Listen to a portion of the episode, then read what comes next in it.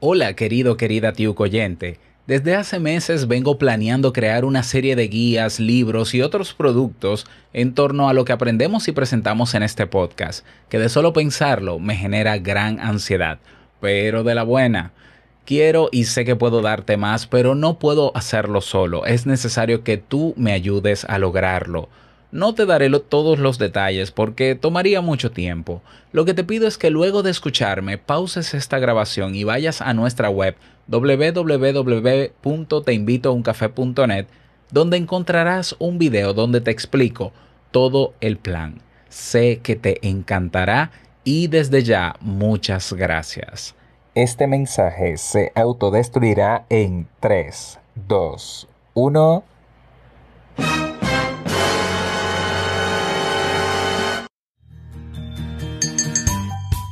Seguro que concuerdas conmigo en la frase el morbo es lo que vende. Y sí, es así. Ahora bien, ¿quiénes son los que consumen contenido que genera morbo?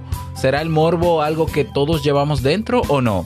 Y si te digo que el morbo tiene una utilidad en nuestras vidas, esto se pone controversial, pero sabes que mi objetivo es ampliar perspectivas y generar conciencia sobre lo que nos pasa. Hoy vamos a hablar sobre la curiosidad morbosa. Salud. Si lo sueñas,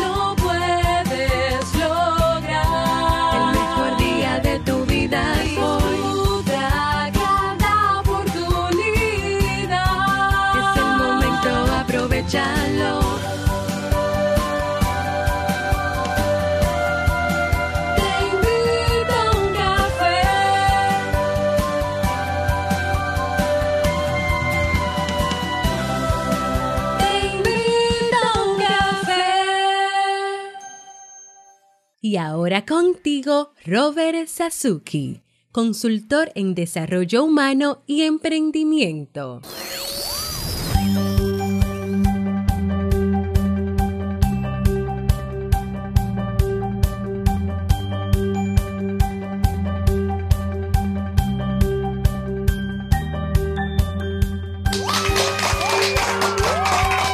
Hola, ¿qué tal con esa energía positiva, esos aplausos y aquí tu bebida favorita?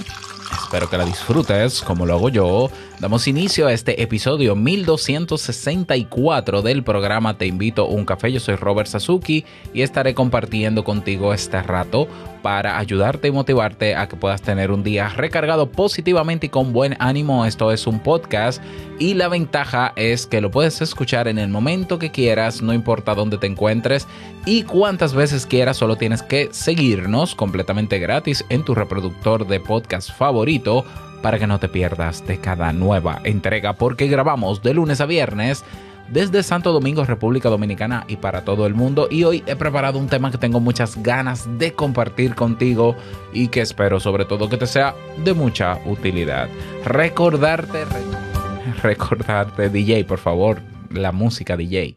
Recordarte que estamos de mes aniversario en Kaizen, estamos arribando casi ya a los cinco años de nuestra academia que antes era el club. Eh, bueno, es lo mismo, club, academia, es lo mismo. Sigue siendo el mismo Kaizen de siempre.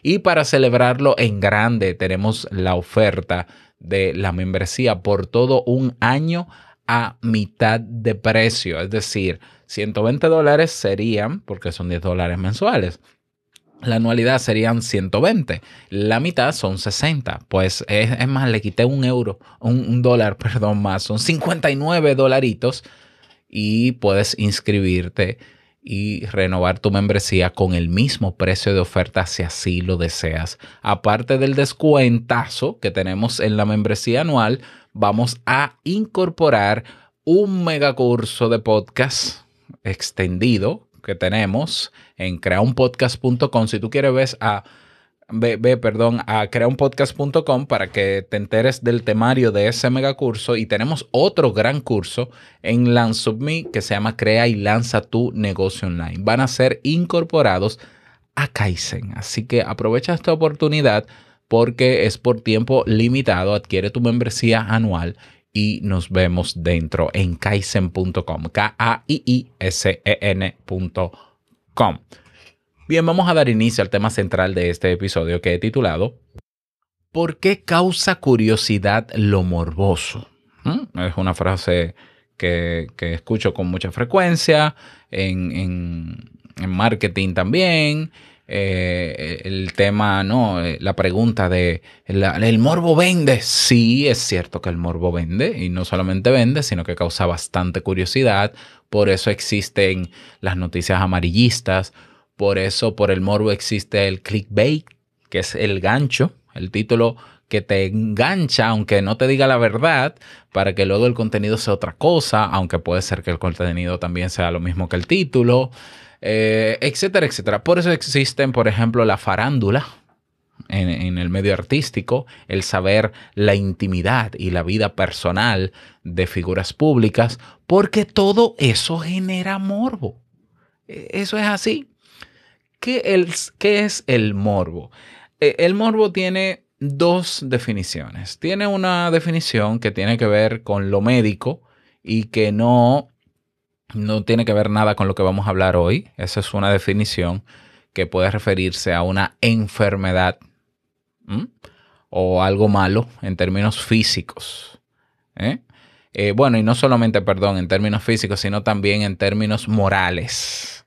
Lo morboso en, términos, eh, se, puede definir como una enfermedad o algo relacionado a algo enfermizo o malo en términos, en términos morales.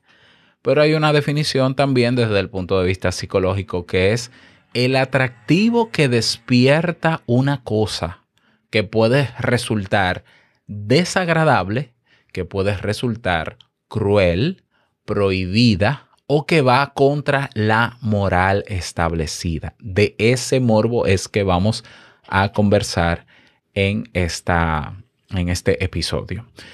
La curiosidad morbosa, entonces, esa curiosidad de eh, acercarme, de ver algo que o está prohibido o es desagradable, es una curiosidad y que, que no quepa la menor duda que es así que todos tenemos. Así es todos de manera natural, a todos de manera natural, nos causa curiosidad las cosas prohibidas. Las, algún, no todas, ¿eh? naturalmente, no puedo exagerar. Eh, las, algunas cosas desagradables o crueles. Y no es que nos guste, repito, es que nos causa curiosidad. ¿Mm? Entonces, eso es lo que se ha definido como la curiosidad morbosa, el saber sobre esas situaciones crueles, desagradables, eh, el saber sobre esas cosas prohibidas. Por eso es que las cosas prohibidas, los tabús, a veces generan el efecto contrario al que se espera por ser algo prohibido. No, eso es prohibido, eso tú, tú no debes saberlo y la persona va justo tras eso a querer saberlo, porque lo prohibido, lo que es tabú, causa curiosidad curiosidad morbosa. ¿Por qué morbosa? Porque es algo prohibido. Porque es algo cruel o desagradable. No estoy hablando de que cause placer, no estoy hablando de que nos guste lo morboso, es que nos genera curiosidad. Entonces, la curiosidad morbosa forma parte del repertorio instintivo del ser humano. Señalaba Plutarco que el morbo es la desobediencia de la razón y que todos de algún modo lo hemos practicado alguna vez. Es, es poner la mirada en la cerradura de esa puerta que se supone que lo que hay detrás es prohibido y nosotros darnos cuenta de lo que hay detrás. Y así el morbo y la curiosidad morbosa se, se, se presenta constantemente en nuestra vida. Y según lo que señalan estudios de investigación como los realizados en la Universidad de Ámsterdam, el ser humano se siente a menudo secretamente atraído por esas escenas en las que lo morboso está presente. Y que esto suceda forma parte, otra vez lo digo, de nuestro repertorio instintivo. En este trabajo, en esta investigación, por ejemplo, se demostró que dicha conducta es algo que se evidencia de forma recurrente, por ejemplo, en Internet.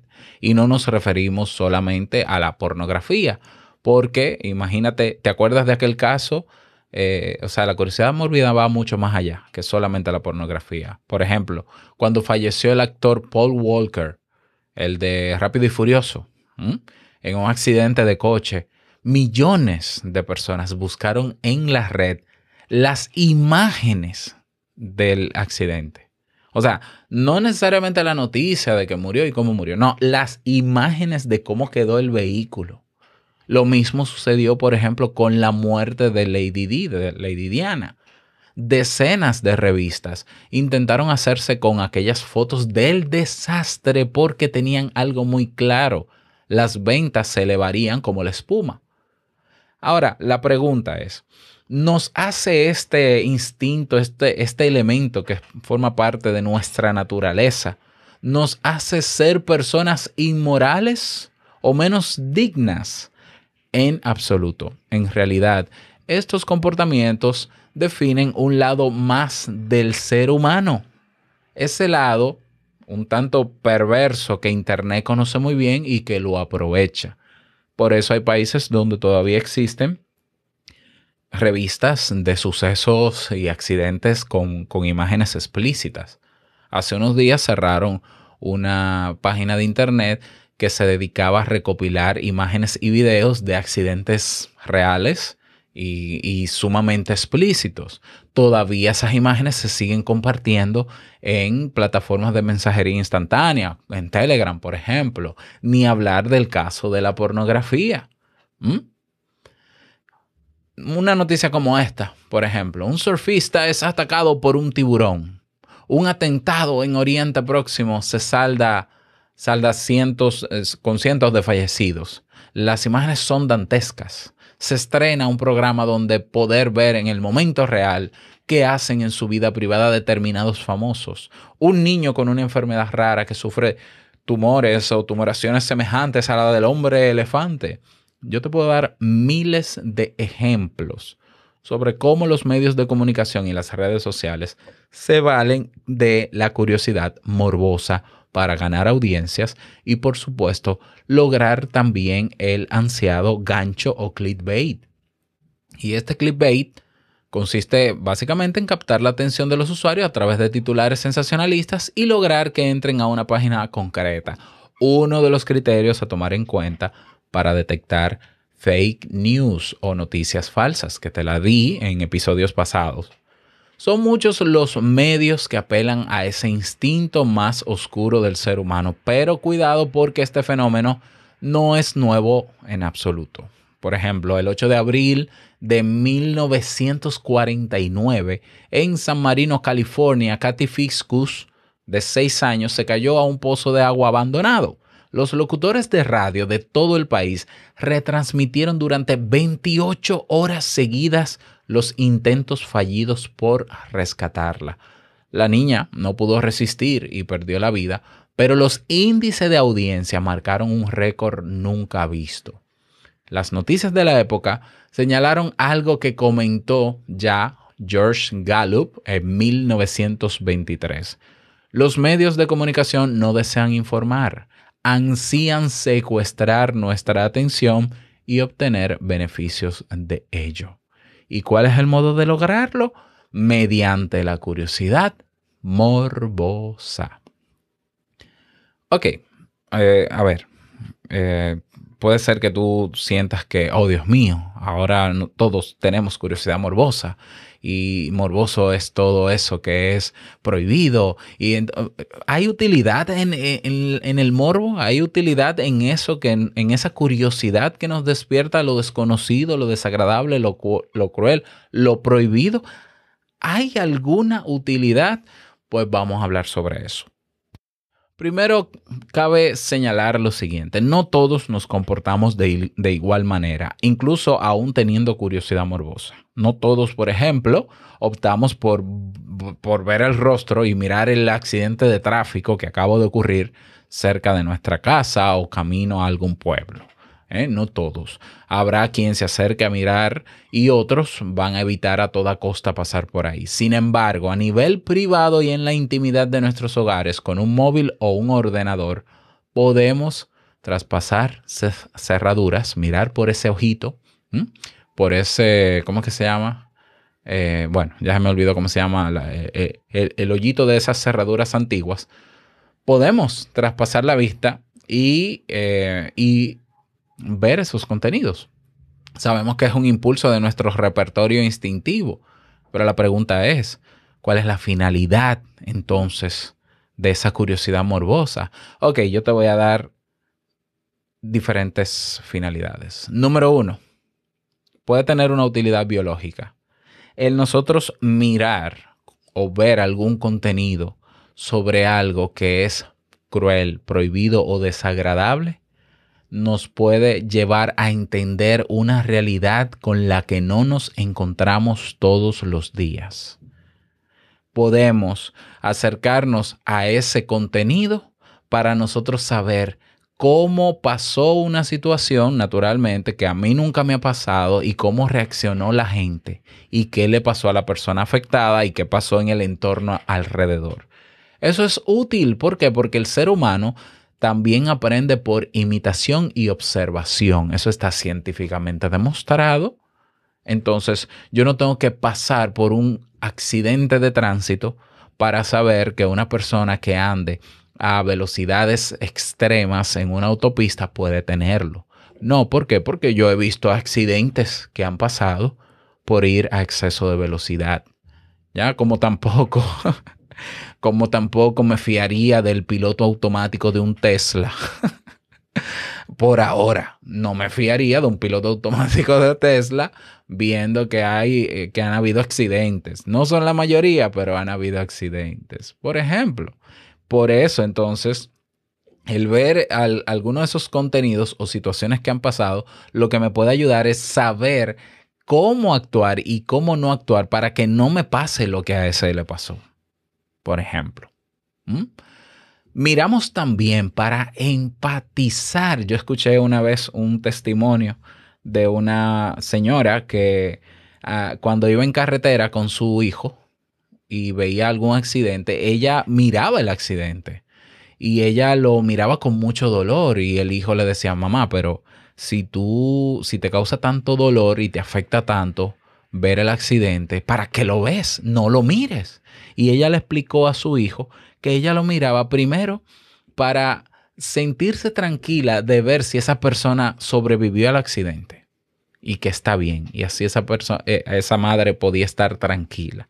Segundo, también para conocer si ese accidente en el pueblo pequeño donde ella vivía era de alguien ya conocido y podía quizás ayudar de alguna manera.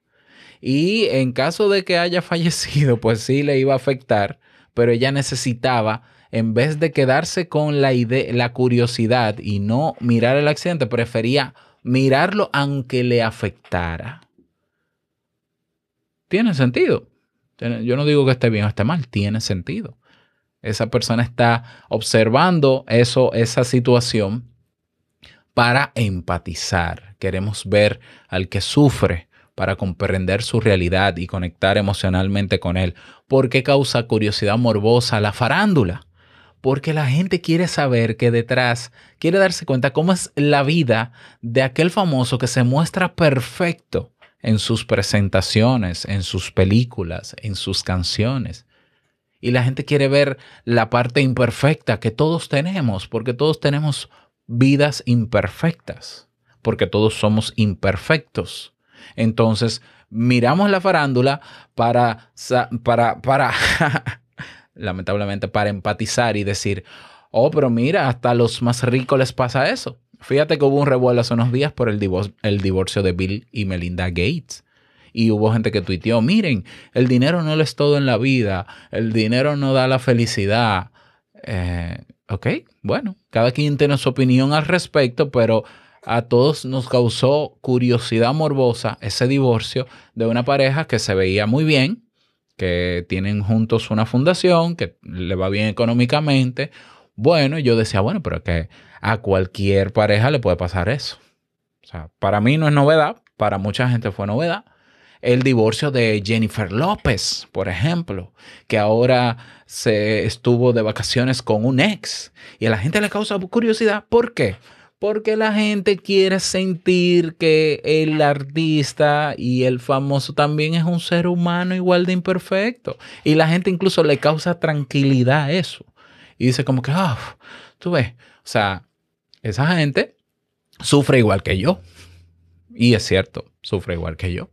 Esa persona comete errores igual que, igual que yo. Esa persona quizás lo que me diferencia de ella es la fama, pero detrás de la fama hay un ser humano igual que yo. Esa es, esa es otra utilidad u, otra razón por la cual nos causa curiosidad lo morboso.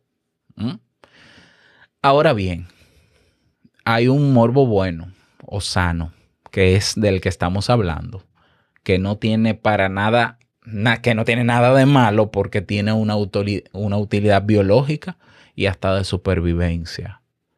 Pero hay un, hay un morbo insano ¿eh? Está el extremo, que es contemplar lo incorrecto para yo sentir placer o sentirme bien de que a otro le pasó algo malo. Ya ahí, ahí sí estamos hablando de un problema. Ya estamos hablando de una actitud perversa, de que yo me suscribo a páginas de imágenes violentas o de eh, pornografía por ejemplo, con niños eh, que hacen daño a otras personas, donde hay daño real a otras personas y yo me siento placer viendo esos contenidos. Ahí sí esa persona que consume ese contenido morboso tiene una intencionalidad insana que sí, eso es un problema. Eso tarde o temprano es un problema. De ahí deriva pedofilia y muchísimas otras cosas también. O sea que no es el contenido necesariamente, es qué haces tú con el contenido. ¿Para qué quieres tú ver ese accidente? ¿Ya? O sea, pregúntatelo. ¿Por qué? Porque te, porque te va a causar curiosidad. Ahora, yo, por ejemplo, eh, en términos personales, cuando veo que hay accidentes, que hay tal cosa, a veces yo simplemente me pregunto, ¿me va a servir a mí para algo? ¿Voy a hacer algo yo con eso? Eh, yo de verdad lamento mucho eso que está pasando, pero no quiero verlo. O sea, de verdad que no. Ah, que, un, que hubo un tiroteo en una escuela. Yo no quiero ver eso. O sea, no quiero verlo. Claro que me causa curiosidad, claro que sí, porque yo quiero saber sobre cómo pasó. Yo como psicólogo, que soy estudioso del comportamiento, quiero saber qué hay detrás de eso, pero yo lo veo después en las investigaciones, sin tener que ver las imágenes explícitas. Pero repito, sí me causa curiosidad que ahora hay unos ataques, eh, creo que es en Siria y no sé qué. Claro que sí, claro que me interesa lo que pasa en el mundo. Lo que está pasando en Colombia a mí me interesa, claro que me interesa. ¿Ya? Entonces yo lo que hago es que voy a fuentes que me puedan explicar en, en audio o en video, pero sin necesariamente tener que ver la crudeza, porque a mí me afecta, a mí, a mí me afecta directamente ver esas escenas violentas. Como yo sé que me afecta, va a afectar mi rendimiento, yo prefiero saber, escuchar qué es lo que pasa sin tener que verlo para yo mantenerme enterado, pero ya, pero no más de ahí. Y si la noticia no me interesa para estar enterado porque no, no me aporta nada, pues no, se quedó. Entonces, todos tenemos, todos tenemos esa curiosidad, repito, y ahí se, puede mostrar de muchísimas maneras. Yo he visto en agrupaciones religiosas, en instituciones religiosas donde, se, categoriza como pecado el morbo y bueno, pero es que mientras más se prohíba algo, más curiosidad le causa al ser humano. Y eso la psicología lo ha comprobado y lo ha demostrado. Ah, ¿y qué hacemos, Robert? Entonces no se prohíbe, se educa. El tabú se destruye educando a la persona. Tú quieres que tu hijo deje de, no le cause curiosidad a la pornografía, háblale de sexualidad, háblale de cómo son de verdad las relaciones sexuales, que no vino de ninguna cigüeña, que vino de donde vino, y explícaselo seriamente para que esa curiosidad se vaya.